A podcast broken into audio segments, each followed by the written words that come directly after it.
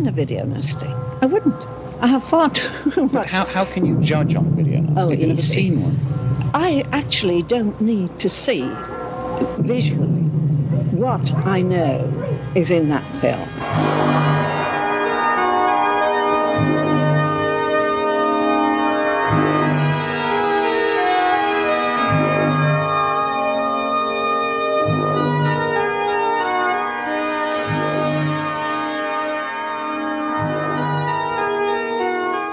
Hello there, and welcome to the Video Nasties podcast. My name's Christopher Brown. God, there are a lot of slashers on the Video Nasties list. Now, some of them are great, like The Burning. Some are bad, like Mardi Gras Massacre. But the real problem is with the ones that are deeply average. Night School, aka Terror Eyes, is notable not for its kills, because they're fairly mundane, or for its twist, which anybody with any kind of knowledge in their nasties will probably get straight away. It's for, notable for its star, but also for its director, the late great Ken Hughes.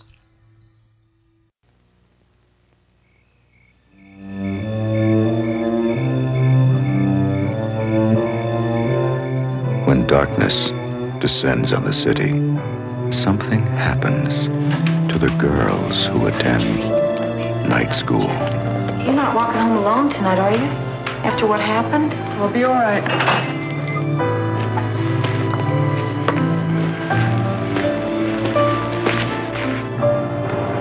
Something secret. Modern man has only to take a short step to wind up in the primeval jungle of his ancestors. Something forbidding.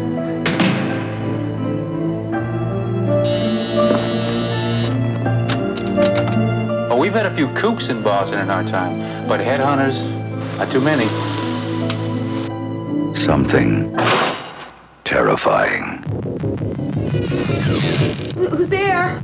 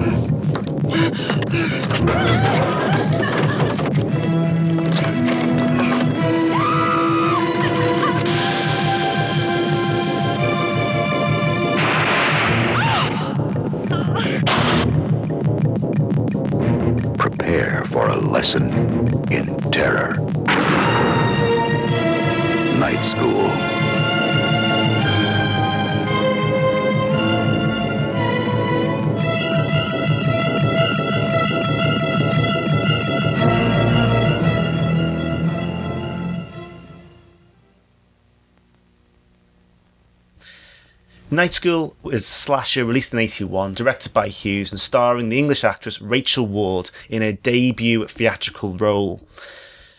The plot moves around uh, a series of violent decapitation murders amongst young college co-eds in Boston. Originally, the film was to be directed by Alfred Sole, who did Alice Sweet Alice, but uh, he turned it down and Ken Hughes was brought in to direct. This would be his final film. The music score is also notable, composed by Brad Fiedel, and uh, it's probably some of his better early work. It's known as being not as it's just not as violent as some of the other slashes at the time, but at the same time, it also was still denounced for for its gore and in truth possibly a level of misogyny in the film. And now, to an extent, it has a little bit of a cult following, but probably not as much as you would think. So, the story revolves around a Boston police detective and his attempts to investigate a series of murders of these college co-heads. And the, the, the murders are co- committed by a helmeted, black leather-clad serial killer. And it leads him to suspect the um, an anthropo- anthropology professor, uh, uh, as well as his female living assistant. The murderer beheads women and leaves their heads in buckets, ditch, down the toilet, and, and even in a saucepan of Irish stew. But who is it? Will they get caught? And by the end of the film, will you even care?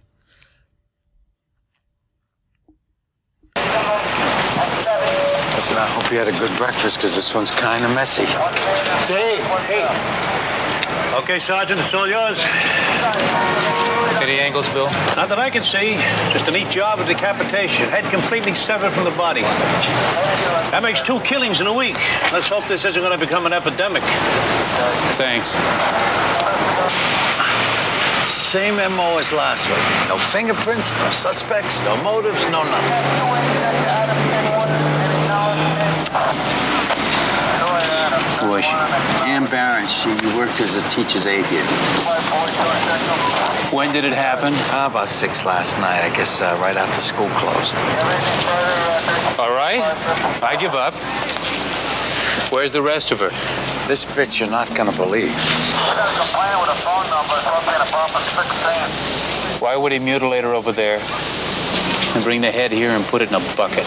You asking me? You're the college genius. I'm just the cop. Want shots of the building? Of everything. Yep, sure beats the hell out. Night School was a slasher released in 81, directed by Hughes and starring the English actress Rachel Ward in her debut theatrical role.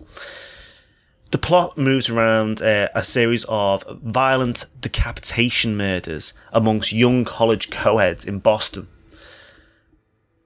Originally, the film was to be directed by Alfred Sole, who did Alice Sweet Alice, but uh, he turned it down and Ken Hughes was brought in to direct. This would be his final film.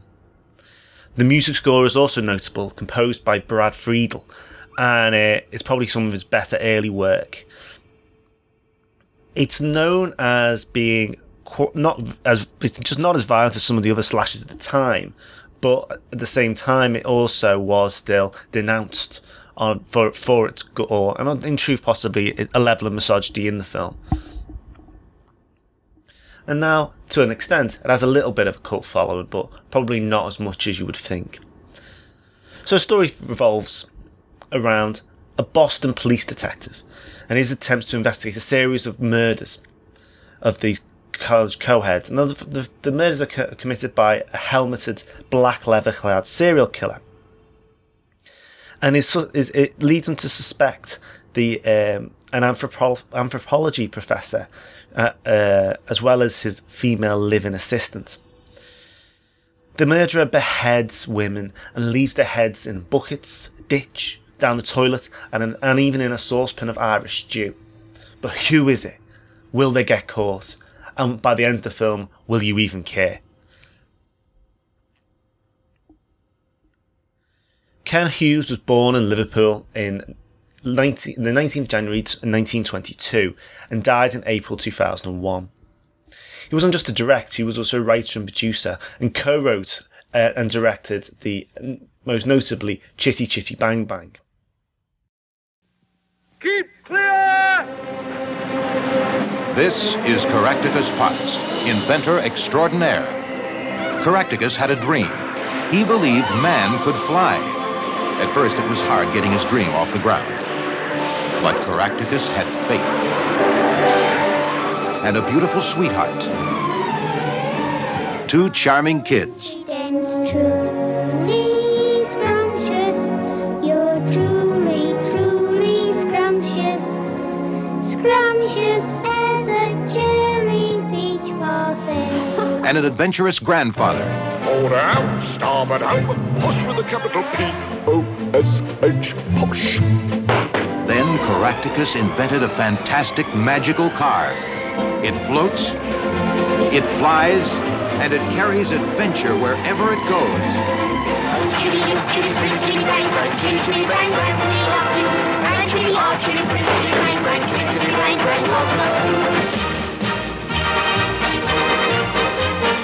It took them to castles and palaces and to far off lands known only in lullabies. And watch your boat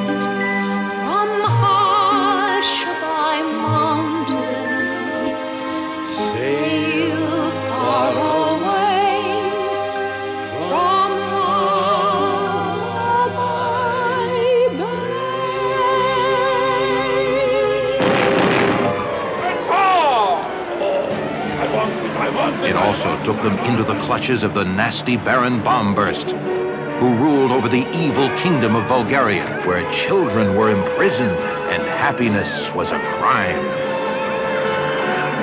And the only thing that could save them was laughter and music.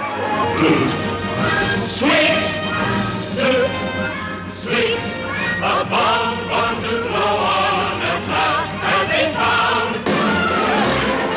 before has there been such a gallery of marvelous characters.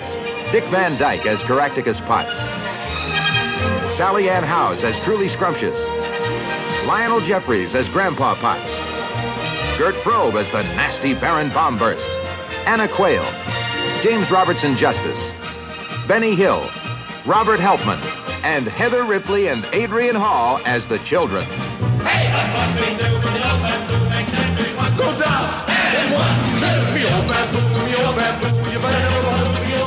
Never before has there ever been such a magical musical entertainment as Chitty Chitty Bang Bang. Hi, chitty, no chitty, anywhere we go. Continuous performances at popular prices. Direct from its reserved seat presentation.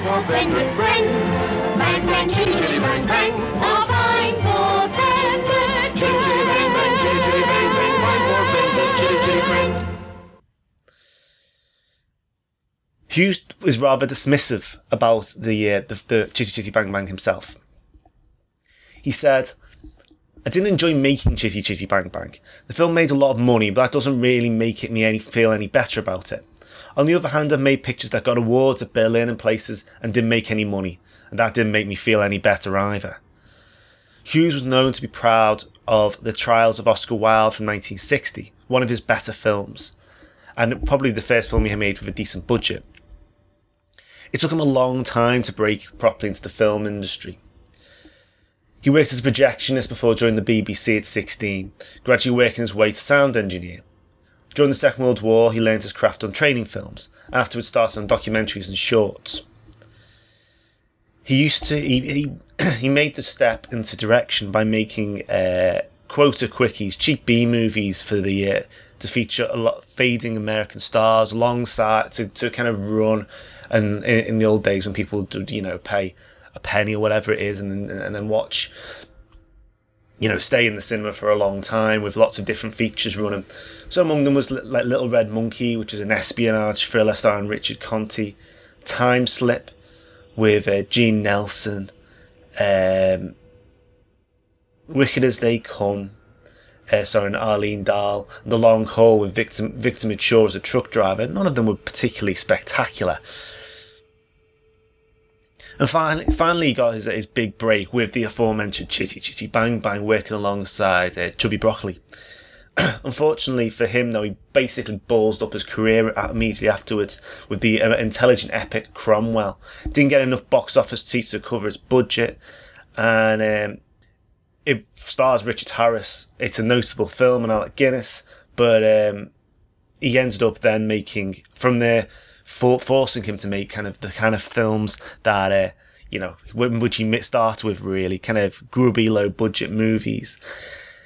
Uh, Project with James Coburn uh, was was probably no- notable. Then there was Alfie Darling, which was an unnecessary sequel to Alfie, with Alan Price replacing Michael Caine.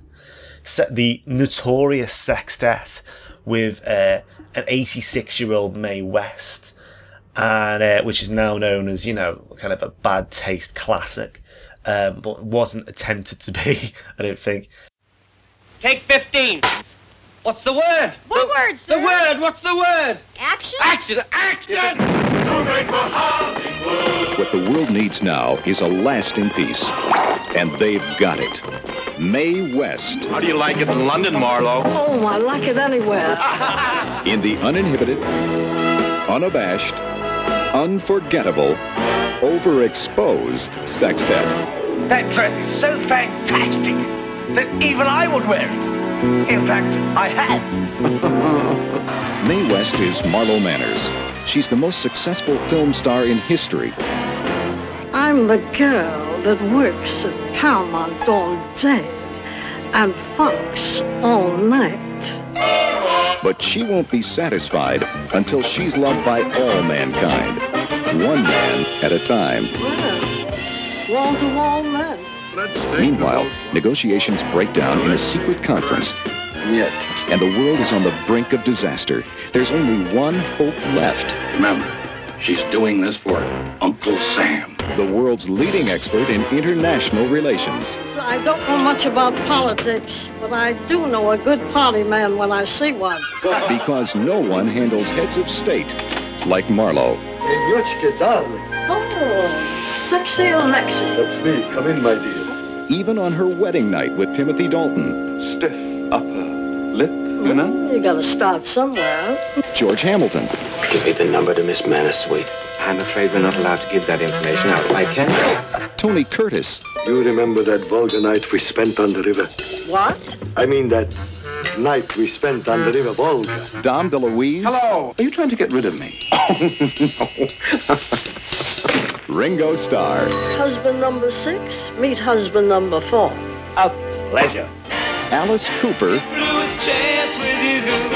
Keith Moon. Azteco. Walter Pidgeon. Rona Barrett. George Raft. I haven't seen you in two years.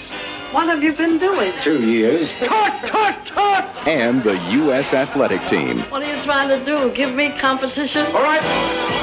Oh, stop. Oh, stop. Oh, well, go ahead, honey. Immortal comedy will live forever. Oh, it's later than I thought. You won't. By the time she gets out of bed, there may be a new administration. See Mae West in the all-star, all-new, all-outrageous... I'm sticking up the world. Stick him up, world. Sextet. And remember, parental guidance is suggested. And then this. His uh, in this film, uh, but Night School, which you know was where Rachel Ward made her debut. This was a point in her career when you know she was basically she received receiving Golden Globe awards for New Star of the Year for appearing in Sharky's Machine, starring Burt Reynolds, and uh, she was just about to start in Dead Dead Men Don't Wear Plaid. But this is in actual fact the first her first feature de- feature debut. Before then, she was just making TV in the UK. It's probably the film, the, the TV, the mini TV miniseries, The Thorn Birds, which, which which she got nominated for a Golden Globe Award, which really catapulted her into notoriety and, and fame. I think it's fair to say that. Um,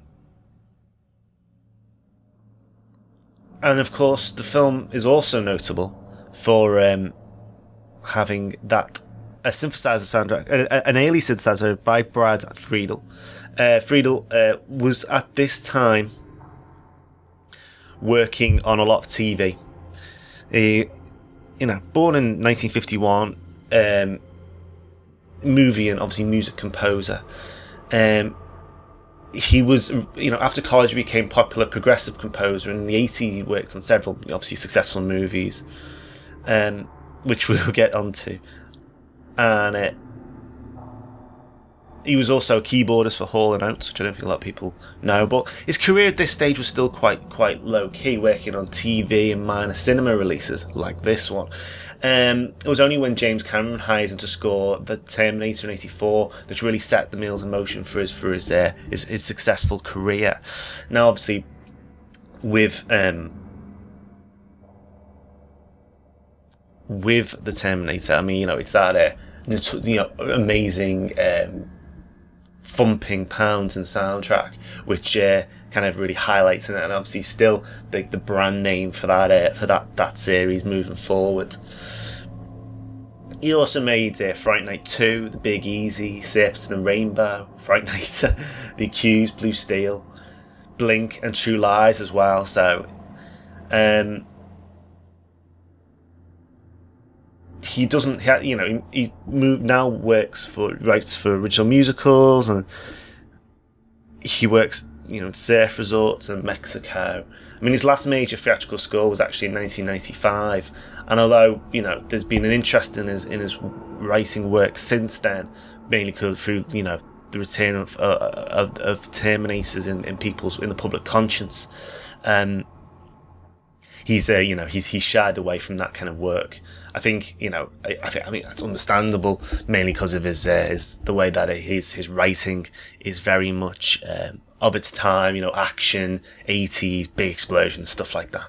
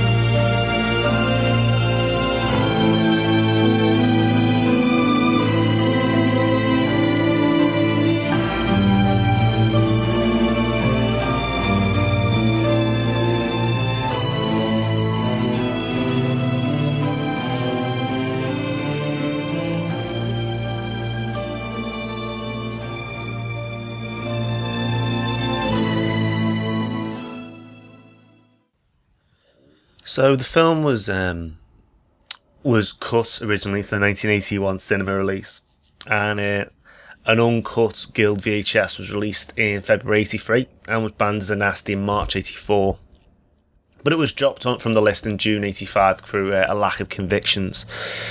The BBFC cut 1 minute 16 seconds from a VHS release from 1987 and the reason for that was uh, the post nasty scare in the sense that um, you know they needed to look different to uh, how how it was when it originally you know being put on the list.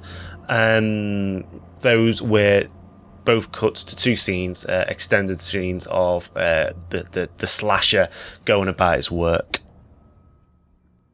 Um, and it's it's still cut now, uh, mainly because it hasn't had another release. Um, it's not the most loved film in the world, I think it's fair to say. Um, you can get it in the US from Warner Archives. Um, that's about it, really. I, I, think it's one of the films that probably would have faded completely into obscurity if it hadn't been for um, the the video nasties, as it were. Um, it's probably it ain't great. I mean, let's be honest. There's there's a, a lengthy scene with um, Irish Stew, which kind of ra- tries to ramp up tension about where this head is, but um, it takes so long to get to it to the point where you know you know what's going on that you kind of wonder why they're even doing it in the first place. You know. Um, and you know, as I said, you know, slasher films live and die by the um, the quality of the of their their kills, and uh, this one there is you know you know it's quite gruesome the idea of you know finding somebody's he- dis- um, decapitated head. But apart from that, there's not a lot, and of course it features everyone's favourite uh, trope, trope, which is in almost all these kind of films, really coppers being really really bad at their job. So you know, not the uh, the great closer to uh, Hughes's uh, career, but I mean, by this stage, he very much was just a gun to hire. Um, so you know, possibly not that surprising, really. Um, which is a bit of a shame, but you know, that's just the way it is, I suppose. Can you tell me anything about her activities outside of work?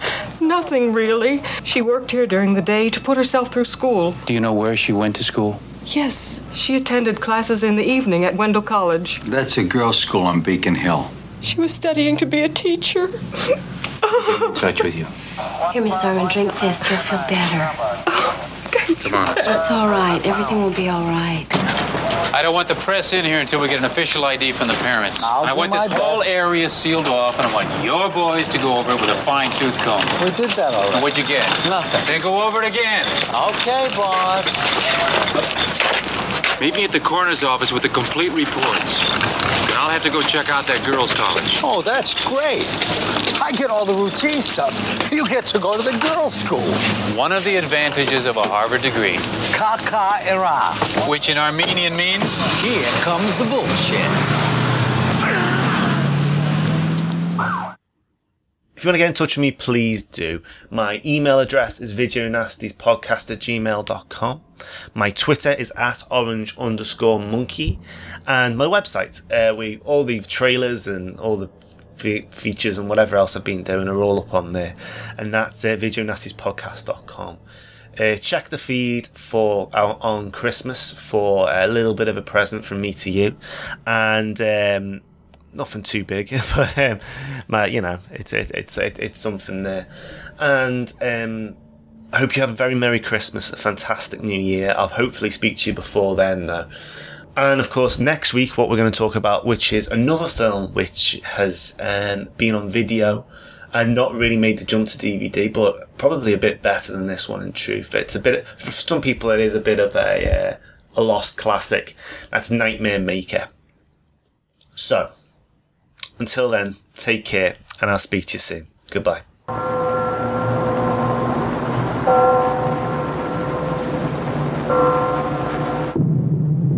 Have never seen a video nasty. I wouldn't. I have far too much. How, how can you judge on a video nasty? Oh, You've never seen one. I actually don't need to see visually what I know is in that film.